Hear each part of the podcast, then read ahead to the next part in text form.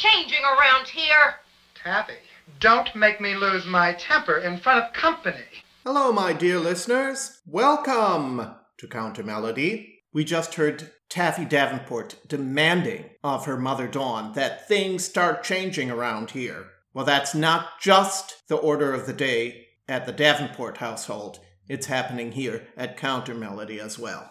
I'm experimenting with producing shorter episodes in keeping with people's summer listening habits. I'm going to do my damnedest to keep things coming in at under an hour. We'll see how I do with that. Meanwhile, I would like to welcome Wolfgang as my latest Patreon supporter. For those of you who want to follow his example and who wouldn't want to, please go to patreon.com slash countermelody, where you too can become either a monthly or a yearly supporter. Let me also mention that just a few days ago I posted a bonus episode, part two of my Mady Mesplé tribute. So if that's an incentive to become a supporter, please consider that an invitation. Anyway, we've got a lot of material to cover today, and by hook or by crook, just under an hour. So let's get going, shall we? Oh,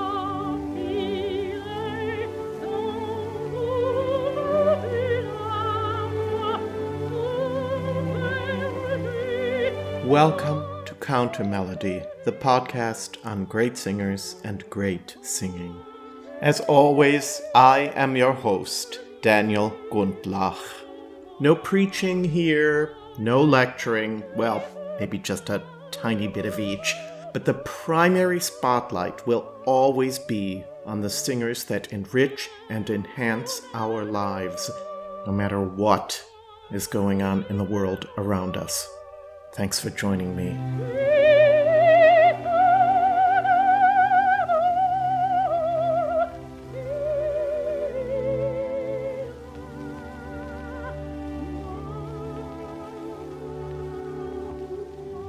And now, this week's episode.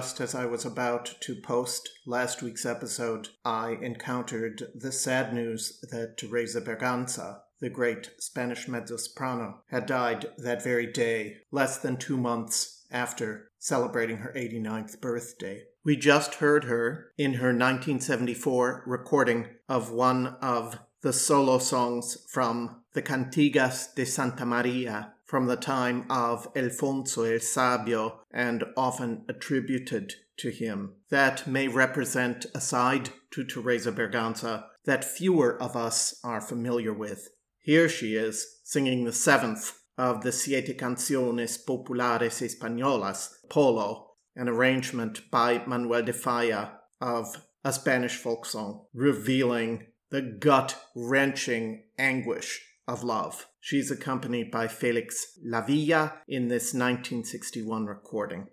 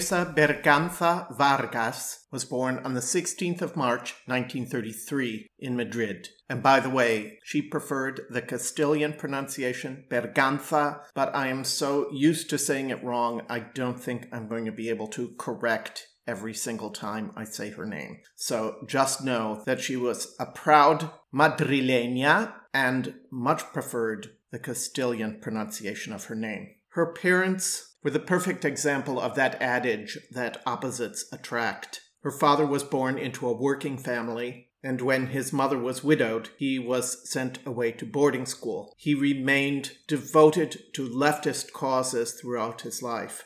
Teresa's mother was deeply religious and was a supporter of the Franco regime. Somehow her parents managed, even with an ideological chasm like that between them, not only to coexist, but to do so in a very loving way. I found an interview with Berganza in which she describes her mother inheriting money from an uncle and using it not for herself, but to buy a piano for her husband, who wanted nothing more than to have a piano in his home. He had learned music and solfege at the boarding school to which he had been sent as a child, and he took it upon himself to teach his daughter those very same principles. Her mother, on the other hand, desired nothing more or less for her daughter than that she become a nun. And young Teresa really did consider doing so. But, like Mady Mesplé, whose early training was also in piano, Teresa's voice was eventually discovered, and she went to study with the teacher Lola Rodriguez Aragon, who was one of Spain's most renowned sopranos. She lived from 1910 to 1984. She was a student of Elisabeth Schumann and a disciple of the composer Joaquin Turina with whom she made a number of incredibly important historical recordings. Here's one from the year 1937 of Turina's song Tu pupilla es azul, You Have Blue Eyes. The composer himself accompanies. Tu es azul, y cuando ríes, su claridad suave me recuerda el trémulo fulgor de la mañana, que en el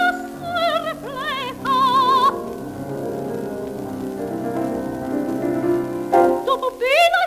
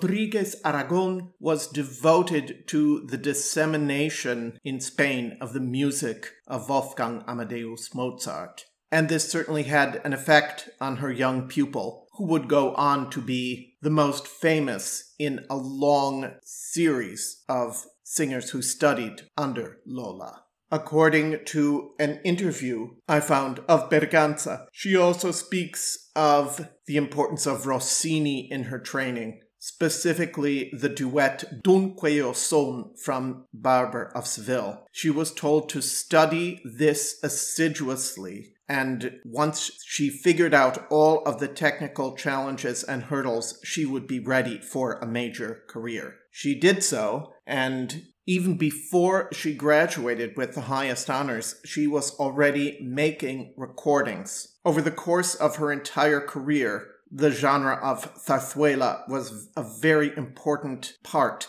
of Teresa Berganza's repertoire. We're going to talk about what zarzuela is coming up in a little bit, but this was one of her very first recordings from a piece called El Puñado de Rosas by the composer Ruperto Chapí. This was a recording led by the Spanish conductor Ataúlfo Argenta, who devoted himself to recording a series of the most important zarzuelas. This one was made in 1954, and this is a song called Tanguillos. No me cuentes cura, chiquilla, lo que anoche pasó entre los dos, porque no va a haber cura en Sevilla que te dé la solución. Que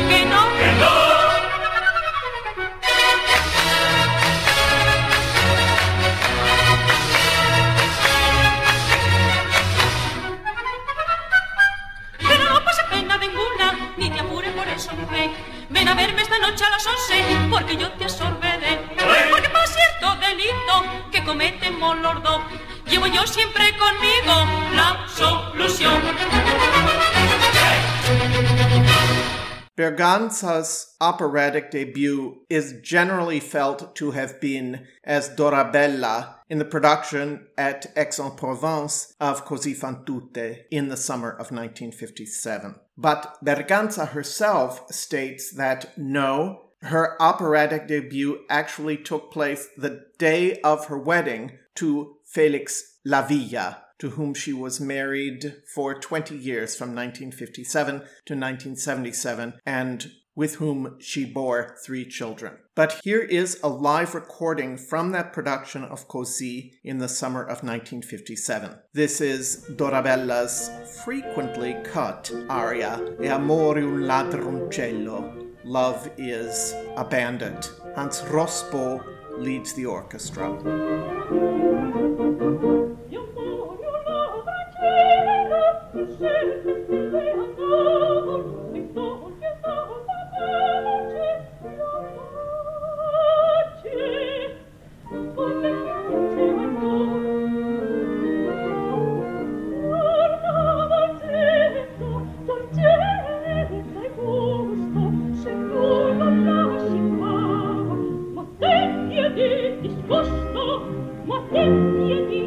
From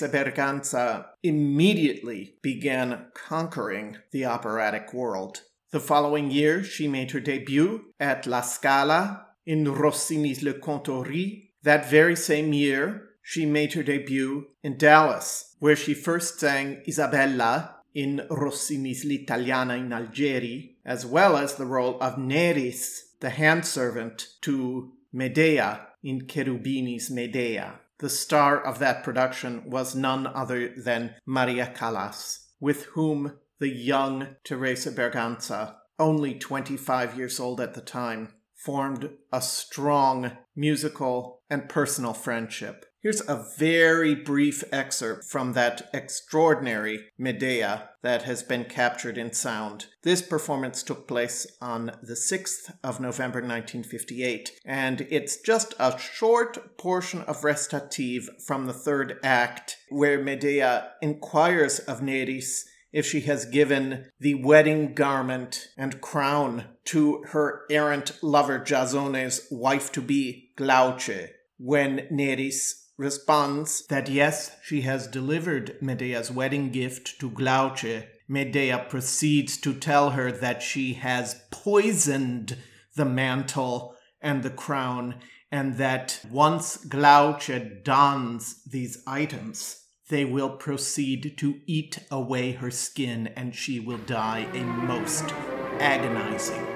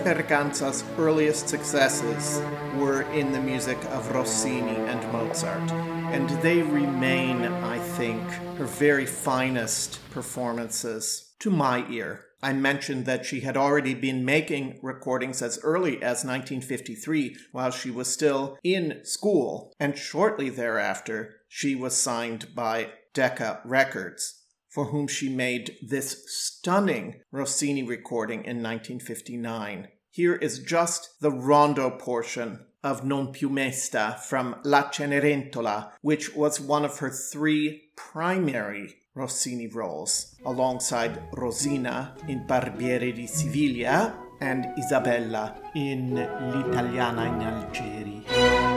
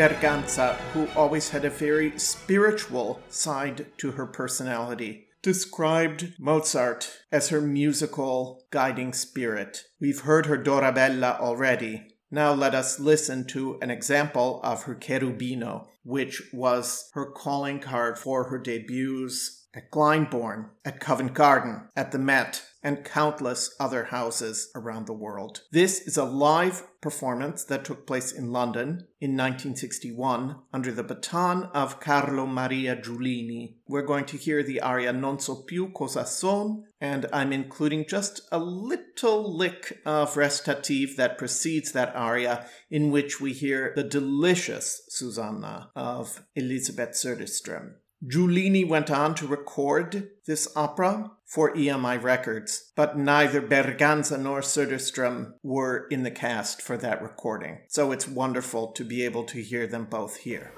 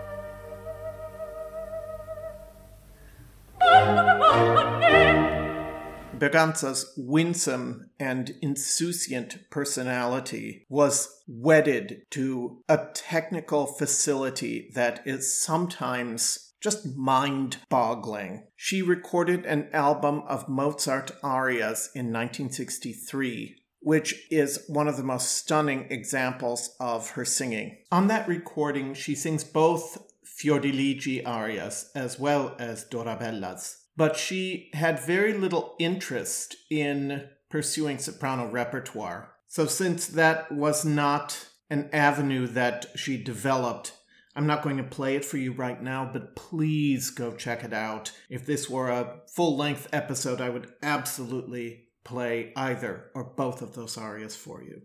But instead, I'm going to play as the supreme example of her technical aplomb, a recording that she made in 1967 under the baton of the Hungarian conductor István Kertész of Mozart's opera La Clemenza di Tito, in which she sings the role of Sesto, another one of her absolute calling cards. This is just a portion of the aria Parto Parto, and the way she handles those triplets at the end is testament not only to her technical control, but her musical sensibility.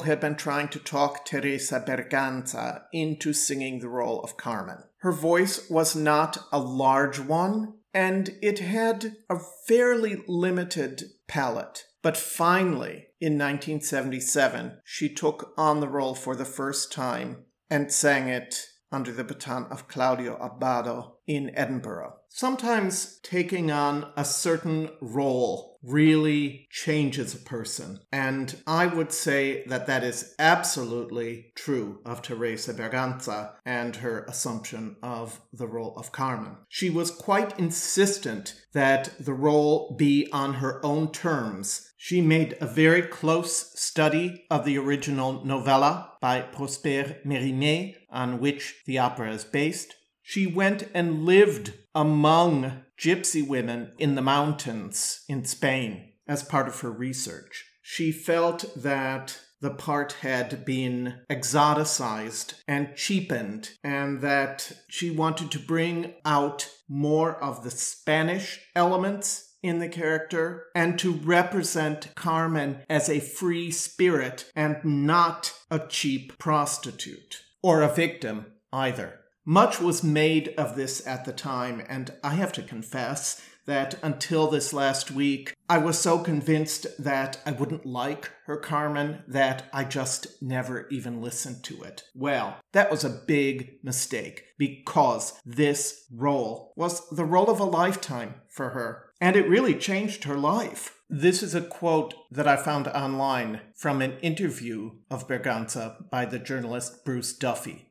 My first marriage was to a pianist, and a marriage between two artists is very difficult. It was Carmen that liberated me from being the slave of the pianist. Now, here's just an interesting side observation, which I found fascinating. So, after her divorce, Berganza was doing, I guess, religious consultations with a priest that she trusted, and he ended up leaving the priesthood and marrying her. They remained married for 10 years, and I think these were very happy years for her indeed. But at the end of that time, I don't know the details, but they were divorced and he re entered the priesthood. This little tidbit made me only appreciate her more as a pretty fascinating human being. This week, in preparing for this episode, I listened to three different live performances that are extant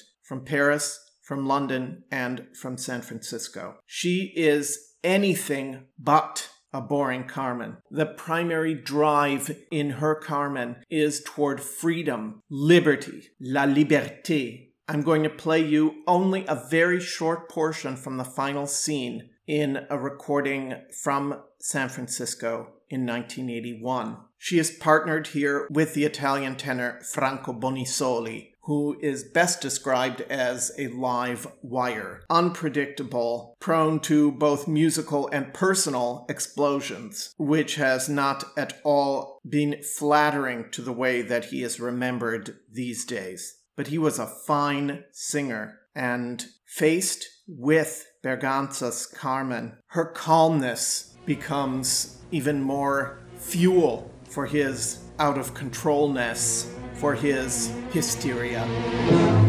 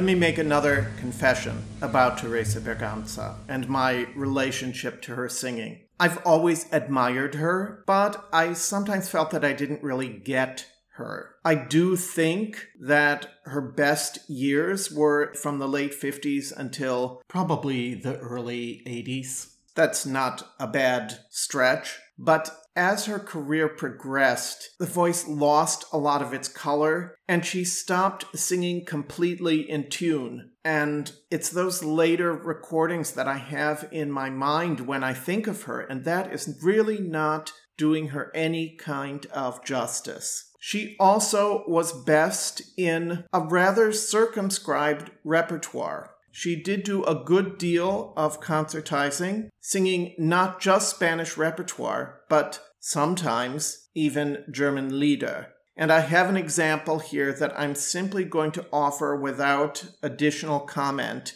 It's of the song An meinem Herzen, an meiner Brust, the seventh song from Robert Schumann's song cycle Frauenliebe und Leben. This is a 1982 studio recording that Berganza made with pianist Ricardo Requejo.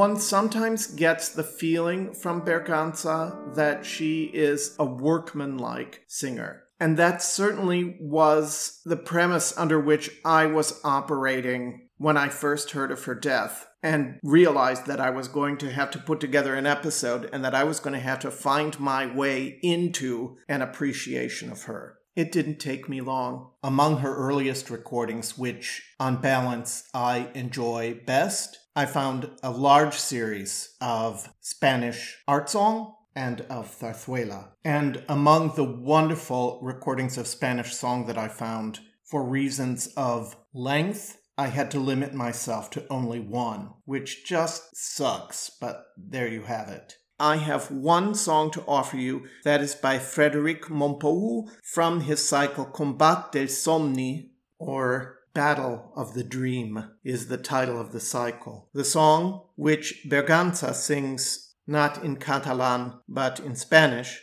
is entitled Te presentía como el mar. I sensed you like the sea, and like the wind, immense, free, high, above all chance and above all destiny. You have no limits, neither words to tell you, nor landscapes to be your world. This recording is from 1960, and she is accompanied by her ex husband to be, Felix Lavilla. Sueño,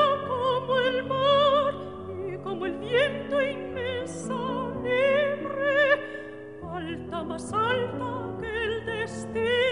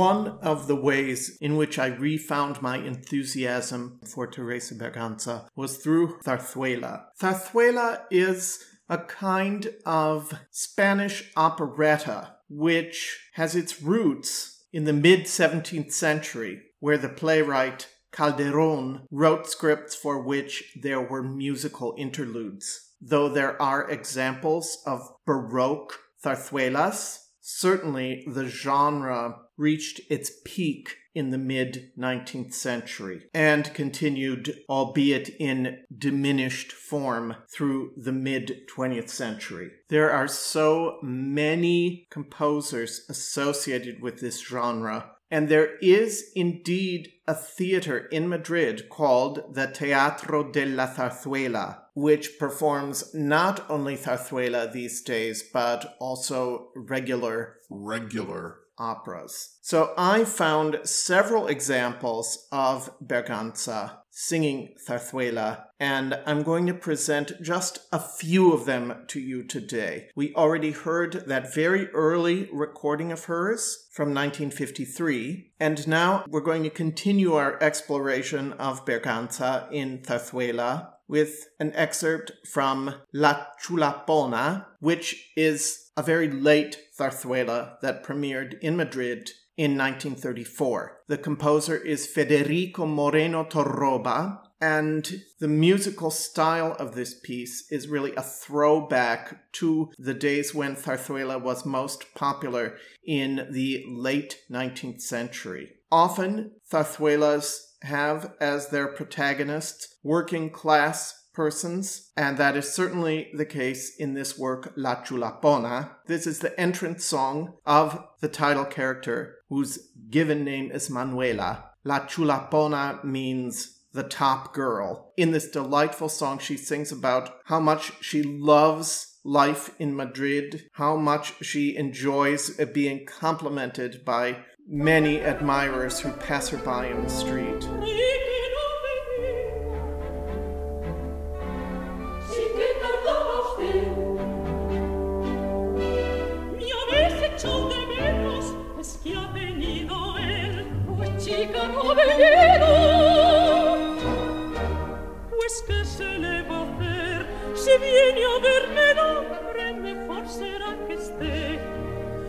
Se puede dar un paso por las calles de Madrid sin que alguna te entretenga para contarte alguna cosa que te importa tanto así. Y lo malo es que después, cuando libre te dejó, no se puede dar un paso sin oír a los moscones que una lleva alrededor.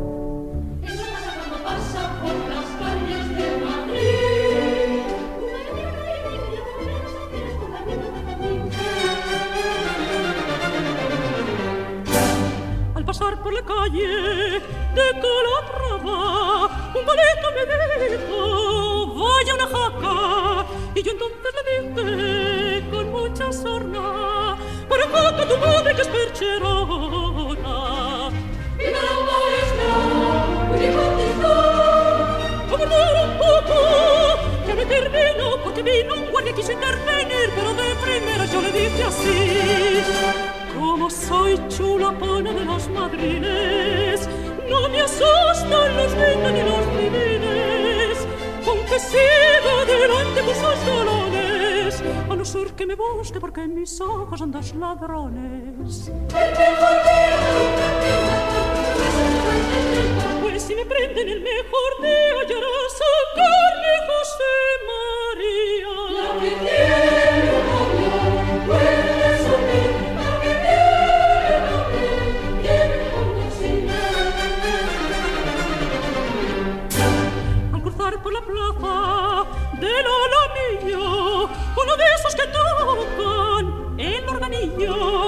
me gritó desde lejos, será un oprobio que una chula tan chula no tenga novio. Es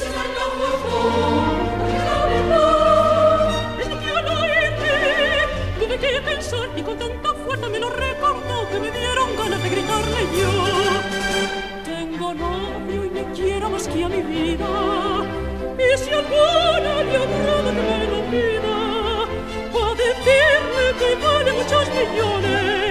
y que no se traspasan los corazones que son felices.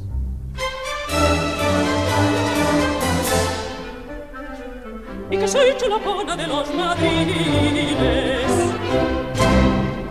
We shall return to La Chulapona in a moment. At first, I want to play another work for you by the composer Ruperto Chapí, who was the composer of El Puñal de Rosas that we heard at the top of the episode. Chapí lived from 1851 to 1909 and composed some of the most popular zarzuelas in the late 19th century. This is a song from his zarzuela Las Hijas de Zebedeo, the daughters of Zebedee, and the number is entitled Carceleras.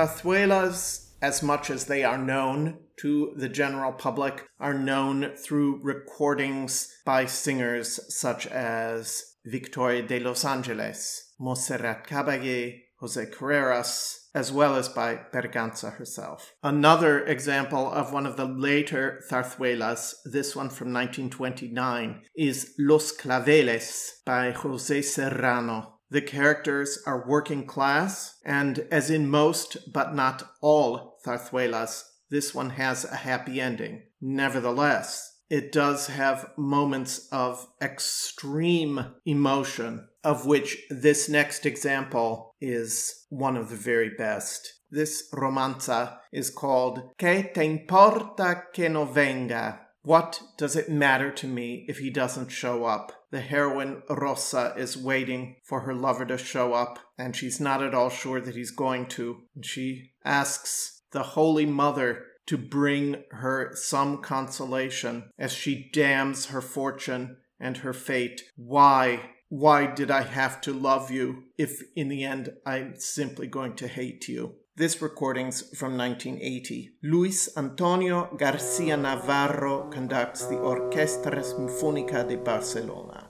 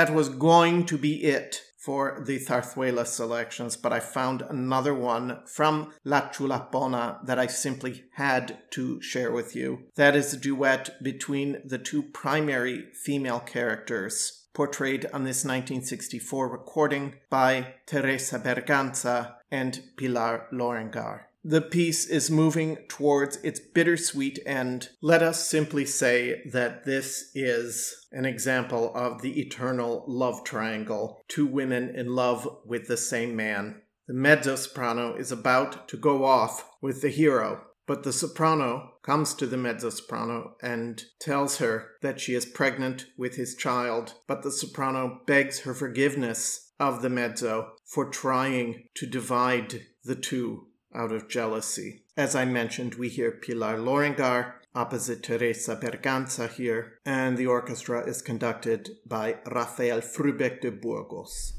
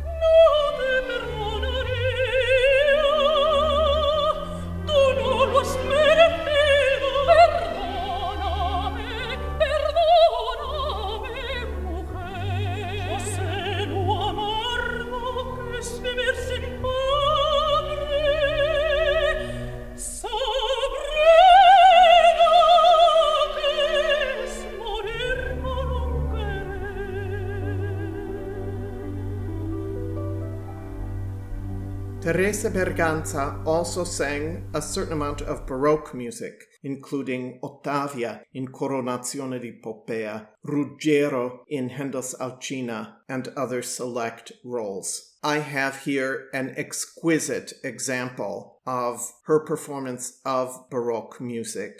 This is the Fac ut ardeat cor meum movement of Pergolesi's Stabat Mater. In this 1972 recording, Teresa Berganza is joined by her dear friend and colleague, the late Mirella Freni, with whom she sang so many times. Freni sang Micaela when Berganza sang her first Carmen in 1977. Countless times they performed Cherubino and Susanna together. They're featured on a 1962 recording of Alcina, which stars Joan Sutherland, and they recorded Butterfly and Suzuki together in the late 1980s under the baton of Giuseppe Sinopoli. In this duet, these two women are in absolute sync with each other, down to the precision of their matched trills. And it is a wonder to hear this. It seems that I play this piece a lot lately, but it is one of my very favorites. And this recording, to say it's exquisite, is to do it a disservice.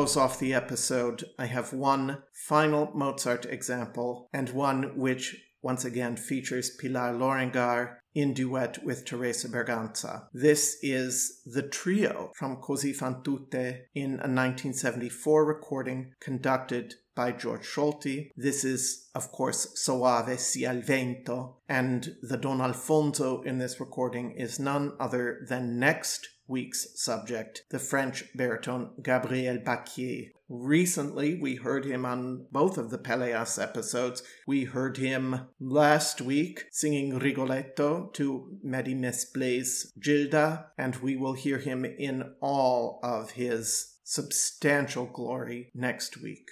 Thank you, friends, for joining me in this salute to the marvelous Teresa Berganza. I didn't quite make it under an hour, but I came pretty close. Ah, well, anyway, it's an ongoing process, as you know.